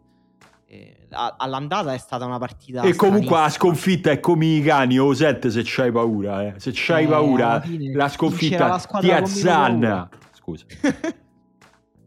e non so se ricordate l'andata, l'episodio dei due rigori. La L'andata, se non sbaglio, la Roma, le Milan era passata in vantaggio alla prima azione di gioco. Poi la Roma aveva pareggiato. Alla fine era finita 3 a 3. Una partita assurda con due calci di rigore inventati. È il calcio e... che amiamo, il calcio nel quale succedono tante cose. Eh sì, sì, è vero. E altre partite interessanti di questo fine settimana. Eh, Inter-Genoa è interessante perché il Genoa comunque è una squadra molto in forma e che sembra poter porre all'Inter dei problemi difficili da risolvere. Comunque l'Inter dovrà avere la meglio di una difesa molto chiusa che si difende molto bene. E L'Atalanta gioca contro la Sandoria fuori casa. Sandoria paludata, squadra sempre complicata da affrontare. E mentre la Juventus gioca contro il Verona, sempre fuori eh, casa. Questa, sai che eh. insieme a Roma-Milan è nettamente la partita più interessante della giornata perché sono curioso di vederla la Juve contro una squadra che va letteralmente a mille all'ora eh, e che comunque è, è, una squadra che ne, nella singola partita, cioè la domanda che vi faccio è se il Verona batte la Juve siamo molto stupiti? Io no, soprattutto, soprattutto, in casa, perché nella singola partita il Verona non mi stupisce nessun risultato e quindi questa è, è una partita molto interessante per la Juve che, che, viene da partite nelle quali ha dato risposte un po' me. Sì, io dico che è chiaro che la, la vostra lettura è quella giusta, cioè le squadre che rischiano di più sono Roma e, e Juve sulla carta, però cioè, io devo sempre fare quello che vi ricorda, guardate che ci sono le sorprese, ci sono gli upset. No, io non lo so se è quella che rischia di più, dico che sicuramente è la più interessante. Cioè, Juve Verona mi interessa molto per vedere un po' di cose sulla, sulla Juve che eh, le ultime due partite che ha giocato contro squadre forti le ha perse, cioè contro Napoli e Porto, e poi ha vinto 3-0 col Crotone in casa. Quindi... Sì, mm, io volevo sottolineare invece pure l'Inter, la cosa che ha detto Emanuele, perché comunque il Genova eh, viene cioè, da, da, partite con Ballardini in cui eh, ha difeso benissimo, eh, che credo, vediamo, non accetterà il gioco dell'Inter, no? quello a vienimi a pressare in alto, io allungo il campo, che appunto poi risbatterà l'Inter, eh, rimetterà almeno l'Inter di fronte ai problemi di qualche tempo fa quando l'Inter cercava di essere la squadra dominante anche con la riaggressione e giocare nella tre quarti avversaria. Sarà un, un, bel test perché se l'Inter vince bene la partita col Genova, secondo me va a finire che non è che diventa la favorita del campionato perché è la più in forma, ma pure perché a un certo punto diventa la squadra più completa che sa gestire più situazioni. Sarebbe per me sorprendente perché, um, come dire, mi, mi è sfuggito il momento in cui eh, Conte è riuscito ad integrare eh, anche il bene che aveva fatto in, quel, in, quei, in, quei, mesi in cui ha provato appunto a fare un'Inter più offensiva, però mai dire mai, anzi mi aspetto, mi aspetto belle novità. E per me quella è una partita interessantissima, mentre nelle altre effettivamente per esempio Inter, Inter eh, scusate, Juventus Verona, per me come credo che ci sia mercoledì Juventus Spezia se non sbaglio, per me sono due partite in cui la Juventus ha affrontato due squadre fisiche che se stanno in forma e si giocano bene la partita, per me questa Juventus non vince facile né con la Verona né con lo Spezia. No, no, è vero, è per quello che mi, che mi incuriosisce molto questa, questa, partita. Un bel sabato sì, sera ci offrirà questo Juve-Verona, anzi Verona-Juve. Sì, hanno rinviato invece Torino-Sassuolo per un focolaio di Covid. Sì, eh, questo è uno dei, dei, dei, temi che rischiano di condizionare di nuovo il campionato. Tutto, questo, cioè, tutto quello che abbiamo detto rischia di avere un asterisco accanto, che è quella che ormai sembra inevitabile come terza ondata che ci sta per colpire. Questo a, al netto delle depressioni personali che suscita in ognuno di noi. Eh, di, il Covid rischia di essere di nuovo inf- un fattore che era una cosa che avevamo un po' messo da parte nelle considerazioni settimanali, no? Invece rischia di diventarlo di nuovo, quantomeno anche proprio per come rischierà di complicare i calendari. Insomma, purtroppo eh, rischiamo di dover parlare di nuovo di questo, come anche c'è in questi giorni, e non c'entriamo adesso, ma lo menziono perché sta succedendo adesso, c'è un tema che invece condizionerà la vita del calcio italiano per i prossimi anni, perché c'è una lotta incredibile in corso per l'assegnazione dei diritti TV per il prossimo triennio che però si porta dietro tante altre lotte parallele e complementari eh, in termini di assetti di potere nella governance del calcio italiano, in termini proprio di assetti, di super assetti economici in Italia, perché c'è un'offerta di Dazon che rischia di fare all-in, ma tutti sostengono che per fare quell'offerta Dazon abbia in realtà alle spalle team, quindi si parla ormai di politiche industriali che vanno anche al di là del calcio, investimenti da 800-900 milioni, ehm, dovranno decidere, eh, e questo insomma, ogni volta che le squadre di Serie A devono decidere una cosa sappiamo cosa succede,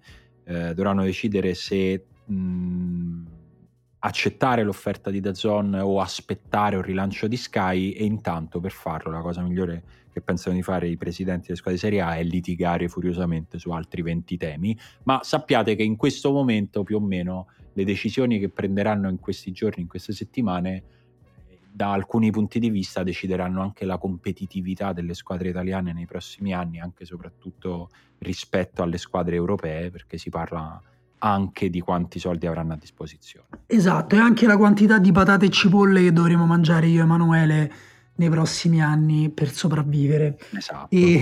Ma guarda, mettimici pure a me, tanto siamo più o meno nello stesso, nello stesso calderone. Quindi eh, eh, il, il, sistema calcio e tutto quello che si porta dietro, insomma, inizia, iniziano ad arrivare quegli scossoni. C'era un, un amico che ci, ci, chiedeva nella newsletter che, che, stiamo per pubblicare, secondo voi quando arriva la botta? Uh, de- del Covid sta iniziando ad arrivare. Cioè questa questo nervosismo su queste decisioni superiore alla media è già figlio di quella, di quella cosa. Cioè, in che senso la botta del Covid? Eh, nel senso che il fatto che ci sia una contrazione di, di fatturati dovuta al fatto che da un ah, anno... sul calcio. Sì, sì, sì, la botta economica eh, sul calcio. Sì, diciamo che vabbè, lì c'è il discorso pure della, della, della Superlega che secondo me è, interessante, il modo in cui alcune squadre stanno provando a uscirne fondamentalmente dicendo morts di tutti quanti, vita di noi pochi. E, ehm, mh, oppure appunto la questione degli stipendi dei calciatori, perché per esempio c'è quel paper uscito di, di Agnelli tempo fa in cui diceva eh beh, noi abbiamo bisogno di garanzie ai nostri investimenti, d'altra parte si deve continuare a garantire anche ehm, la competitività del campionato, delle squadre, degli stipendi dei giocatori. Ma dove sta scritto?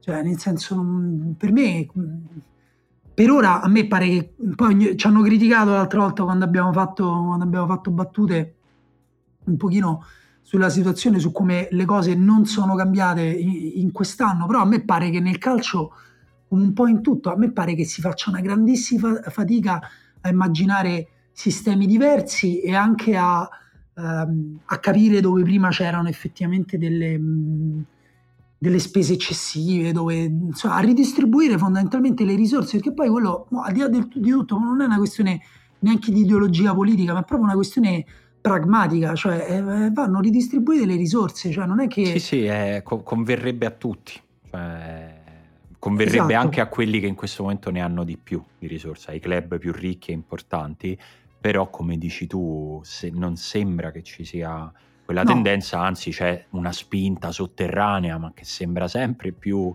eh, forte a, ad andare nella direzione della Superlega europea, con quindi veramente il campionato dei, dei ricchi e poi altre cose da giocare negli altri paesi.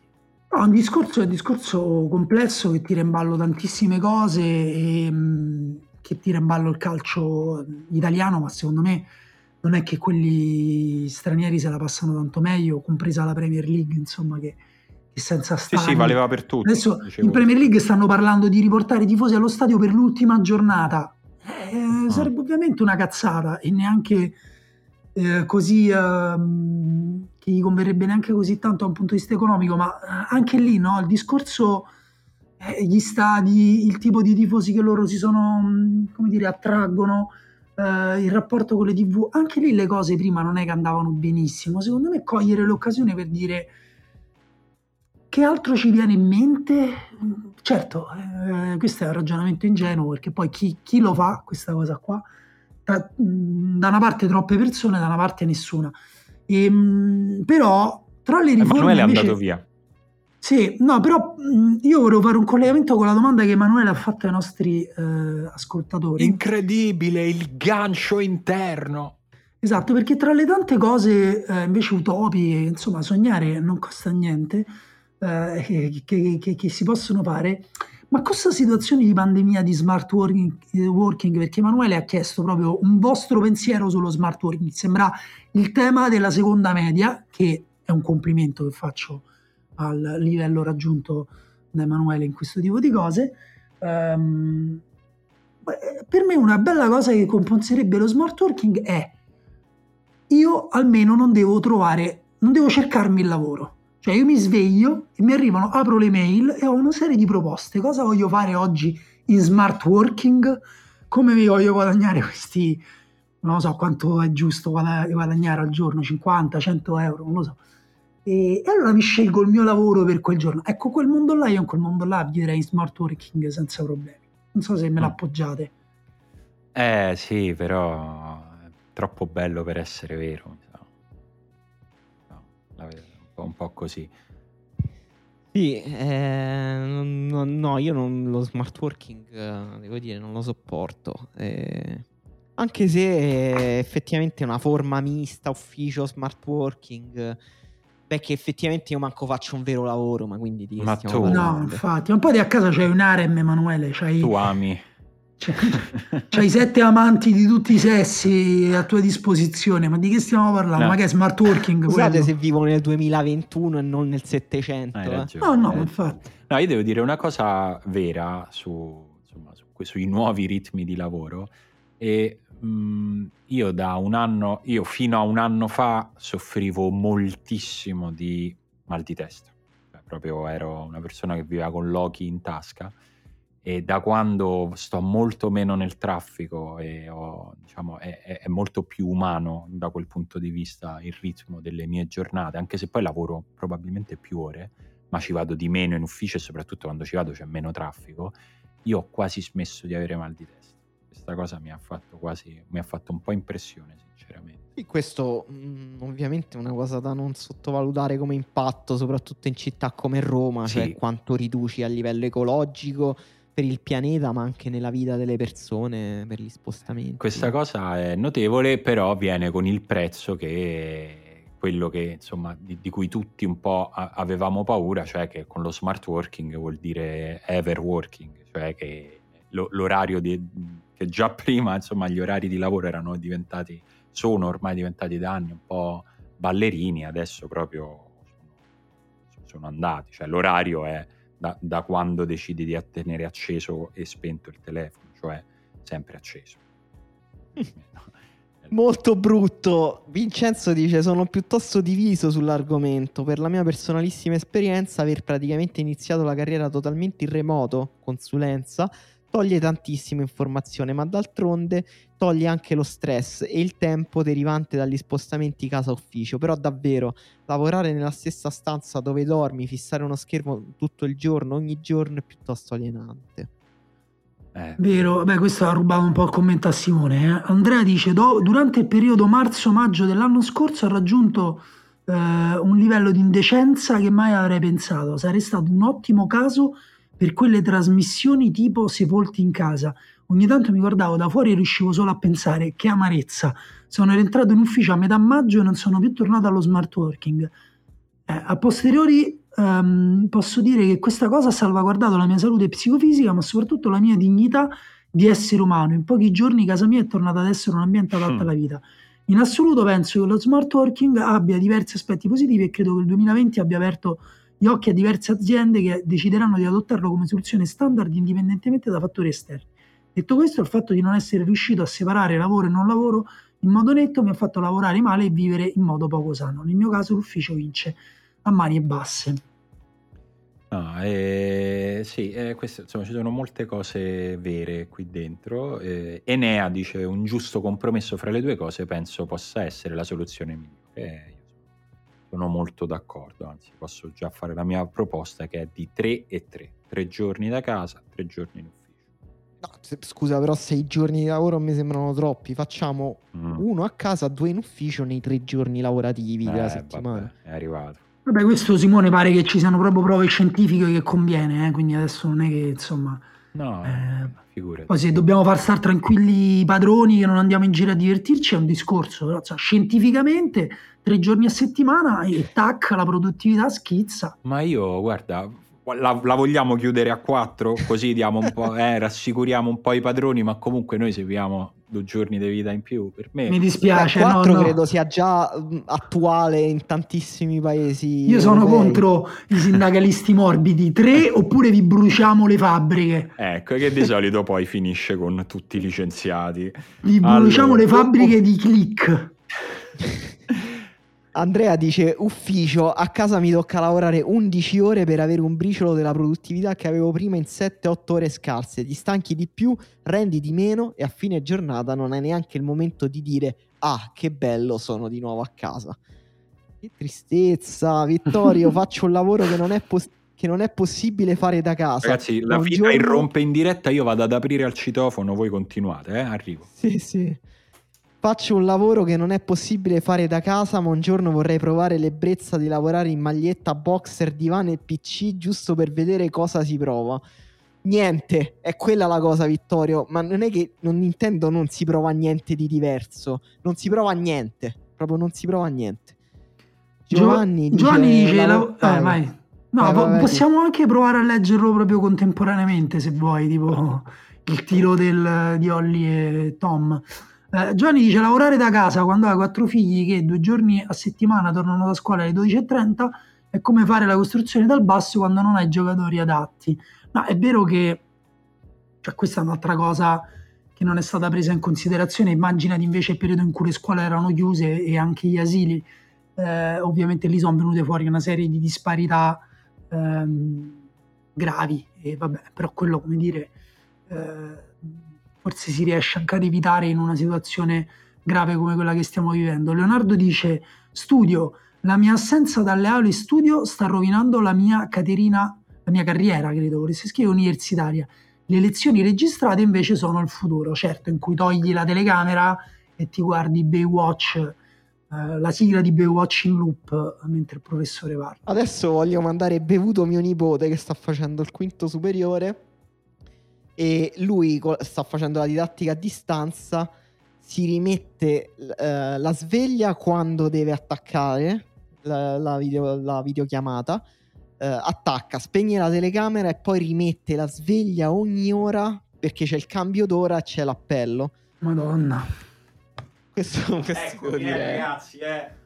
No, io questo francamente ho sentito anche, non so se vale anche in Italia, però qui in Francia ad esempio i professori eh, non possono eh, costringere gli studenti ad accendere la telecamera eh, mentre loro devono averla accesa. Però non lo so, allora magari forse c'è un modo un po' più interattivo per fare lezione, magari chiedendo, parlando.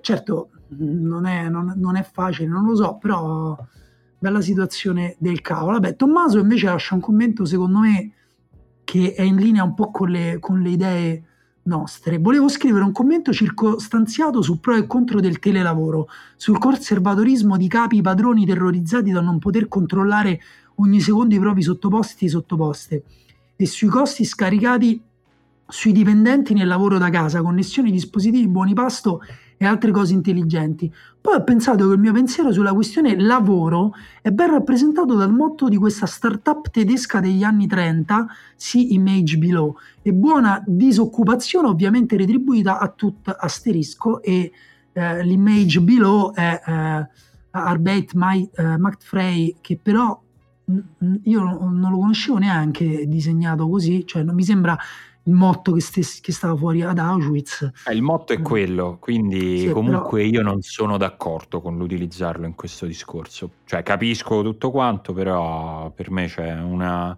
una sacralità di certi, di certi, simboli che non...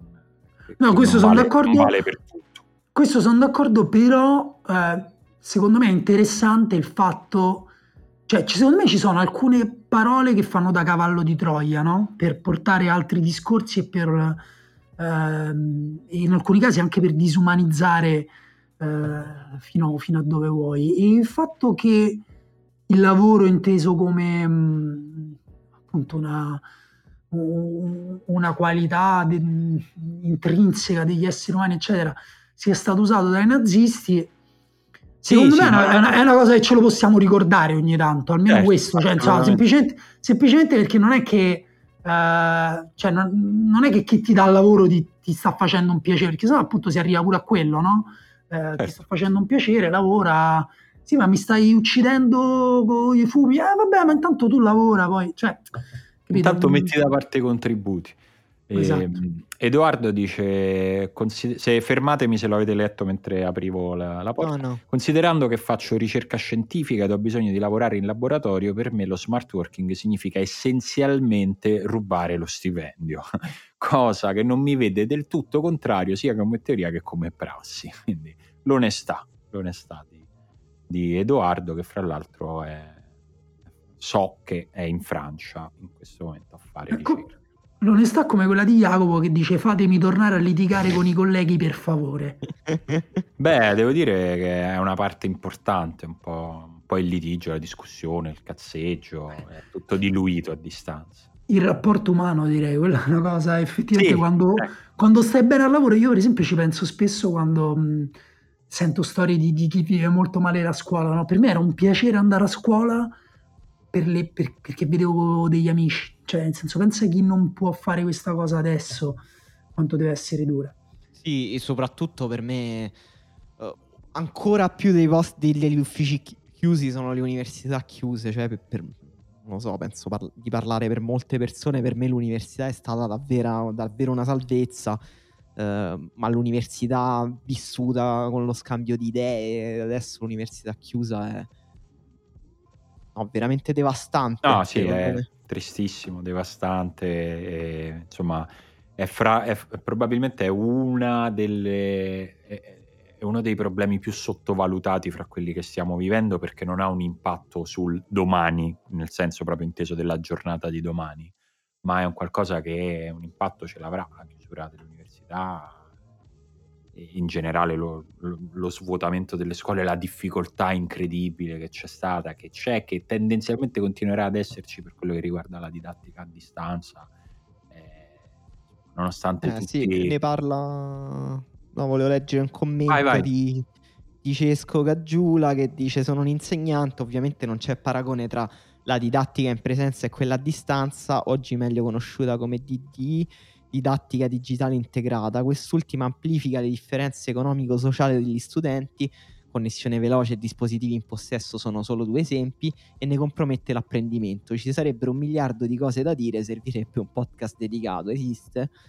Io sappia. No, ma siamo pronti a farlo. Noi... Eh, ma magari un giorno su se bisogno chiama affronteremo i problemi causati eh. anche da, dalle disparità eh, economiche e da questa situazione.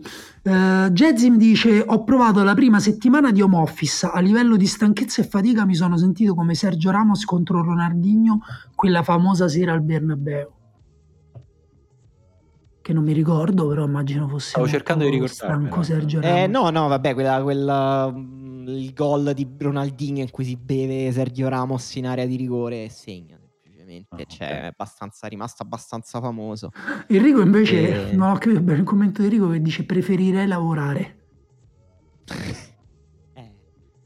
Sì, forse sta cercando lavoro Enrico, questo forse intende. Eh, Emilio e... dice: Io mi sono fatto tutto il lockdown in ufficio restando chiusi al pubblico abbiamo lavorato bene. Ho fatto qualche.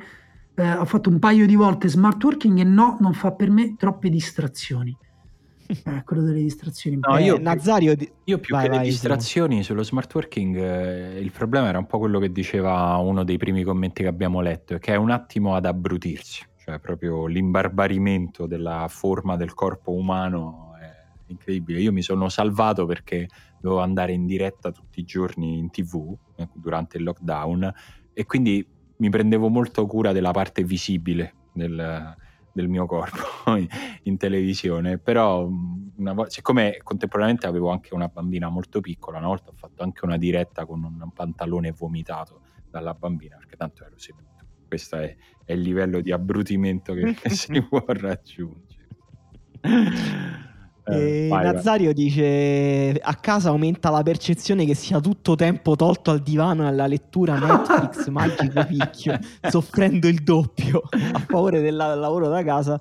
Però c'è il fatto di usufruire del proprio bagno quando si è in pausa, fondamentale. Io lo immagino che guarda la TV con il logo di Netflix perennemente acceso e, e, e che pensa a tutte le serie di merda che potrebbe guardare. Bello. E, ehm, Edoardo dice ufficio tutta la vita, stare a contatto con delle persone che sono possibilmente degli untori e quindi potrebbero ucciderti è un brivido unico. Matteo invece casa tutta la vita, ma servono le condizioni giuste. Stanza ufficio in modo da chiudersi fisicamente la porta alle spalle alla sera, per esempio. Eh, è vero che questa è una cosa, io per esempio adesso che sono fuori, fuori casa non riesco a staccare, cioè io adesso lavoro alle 7, poi vado a letto, mettere a letto mia figlia, poi rilavoro un po' prima di cena. E, invece prima quando dovevo fisicamente togliere il mio computer, metterlo nella borsa e tornare a casa, staccavo. C'è il commento di Tiziana, che insomma i più attenti di voi avranno conosciuto all'interno di altre iniziative editoriali marchiate fenomeno, eh? e non vogliamo fare nomi, diciamo che è la persona che scandisce meglio le sillabe fra tutti i podcast di, di fenomeno e Tiziana dice per me l'orario di ufficio è devastante per la salute fisica e mentale, forse chi non ha mai avuto il ciclo in vita sua non potrà mai rendersene davvero conto. Preferisco 10.000 volte finire di lavorare di notte o nel weekend a casa mia con i miei ritmi. Eh, sono, tutti, sono, tutti, argomenti validi e ovviamente quello, su quello del ciclo noi possiamo solo immaginare e offrire solidarietà tanto sincera quanto inutile, poi se ci pensi. Però è vero, è vero, c'è anche questo. Sì, io sono molto d'accordo. E non so. Basta, tutto sommato basta, basta, basta così. Anche no, oggi dobbiamo a me, lasciare... A me mi ha fatto venire voglia di andare su Netflix il commento di prima.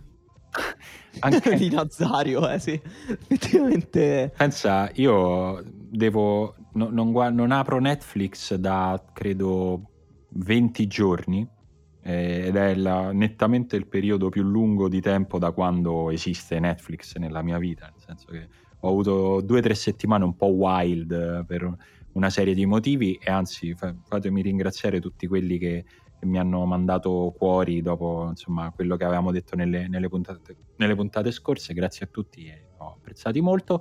E, ehm, mh, mi manca, io eh, sono, eh, volevo dire solo che è un mese che devo vedere l'ultima puntata della Regina degli Scacchi. Io pure devo guardare l'ultima puntata, mi manca solo quella, ma da tipo due settimane. Eh, cioè, nel senso, tutto sommato è una serie che vale la pena di chiudere, mi è piaciuta, eh, l'ho, l'ho, apprezzata e non, non riesco, non sono, non sono riuscito. Vado una diretta insieme. Eh, forse potrebbe essere bello. Magari ci facciamo un episodio congiunto di Sto in fissa. Ti è piaciuta? A me mi è piaciuta. No. Sì, mi è piaciuta. Eh. No, no, mi è piaciuta. Però mi è piaciuta come ti possono piacere queste serie di Netflix. Te la consumi come un Big Mac, dici buono, però poi. Mi è rimasta un po' lì. Hai mangiato male per, nella mia dieta, preferisco altre cose. Mm. Beh, sì, sì, no, vabbè, non è un capolavoro. Tu l'hai vista, Dani? No, devo dire che me la, me, la, me la evito volentieri. Adesso sono andato in fissa, spoiler. Ehi. No, scherzo. Uh, no, però non ho visto troppi pochi per, per, per, parlarne, però con i documentari di Luis Theroux, che non so se uh, conoscono i nostri ascoltatori, però lui faceva Weird Weekends, cioè credo fosse proprio Weird Weekends of uh, Luis Theroux, in cui andava in America a frequentare, che ne so, una famiglia che ha fondato una chiesa che odia i gay, hanno 11 figli, si prendono i pomodori in faccia perché mettono cartelli grazie Dio per l'11 settembre, perché secondo loro l'America, siccome ha accettato i gay, eh, merita di essere condannata e quindi la gente no, giustamente... Esistono cazzo. chiese che non odiano i gay?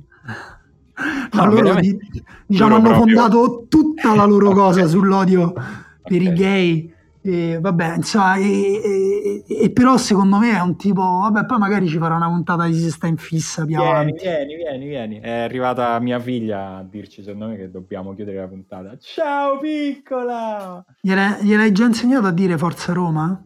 No, ancora non dice manco papà. Vieni. Ma di, prima, prima dire devi dire Forza Roma. Mm, che vuoi dire? Forza Roma stiamo vergognando. No, ma che forza Roma. Questa, oh, quando, quando sono fortunato dice da da. Questa è proprio... proprio no, ma sta cercando di cantare la famosa canzone di Lucio Dalla, quella... sì, esatto, fa que, quel tipo di vocalizzi là. Adesso vi, vi sta salutando con la manina. Non capisce con chi sto parlando. Amore, sto parlando con gli zii della riserva. Va bene? Sì, va bene. Adesso vuole distruggere il computer, forse è ora di sì, vabbè, comunque una delle più belle, dei più bei finali di puntata della riserva, forse. Sì, sì, anche, anche se... e... Amore, ma c'hai delle scarpe nuove? Ma mamma ha preso degli altri Teniamola soldi. così la puntata, facciamo un'altra mezz'ora così. Sì, infatti io, io... Non parliamo più tra di noi, ma teniamo solo delle cose che succedono in sottofondo. io lascerei solo il microfono di Simone acceso e ascolterei volentieri, anche se in realtà ho la stessa cosa nell'altra stanza. Sì, in effetti. Aspetta, eh, provo a mettere le cuffie a Camilla vediamo se sentire le vostre. Io non vi sento più, ma potete parlare a lei. Ciao Camilla, lo sai dire Forza Roma? Forza. Se no. Amore, che c'è? Ciao Camilla, vuoi guardare l'Europa League tra 45 minuti? Niente, niente della Lazio, Simo. Ho sentito, guarda, non avevo le cuffie addosso, ma ho sentito Lazio, ho capito che stavi facendo battute di dubbio gusto. No, dico niente niente, visto che ha fatto una faccia strana quando gli ha messo le cuffie, io gli dicevo Forza Roma, forse... No, vabbè, ma se, se, lei vuole essere della Lazio beh, è un peccato perché papà gli poteva comprare un sacco di bei completini, belle magliette, invece se li dovrà pagare con i suoi soldi. Eh? E, invece, e invece ti vestirai solo di stracci, va bene? va bene ragazzi, io la chiuderei qui, poi magari faremo altri approfondimenti. Con... No, eh, domanda seria Simone, sì o no? Se tua figlia è della Lazio, gliela compri la maglietta per Natale, sì o no? Ma certo che gliela compro, sì, con, con grande dispiacere ma con altrettanta maturità. Mi hanno chiesto se la bambina diventa della Lazio, compri- gliela compriamo la maglia per Natale, la maglia della Lazio? La madre dice lo faremo. E, questa, e questo è Guarda, quanto siamo maturi a casa Conte. Okay? Io pure, io pure, però la seconda, non quella azzurra. La seconda, vabbè, ci sta. La chiuderei qui, ragazzi. Ci sentiamo lunedì. Ciao. Ciao.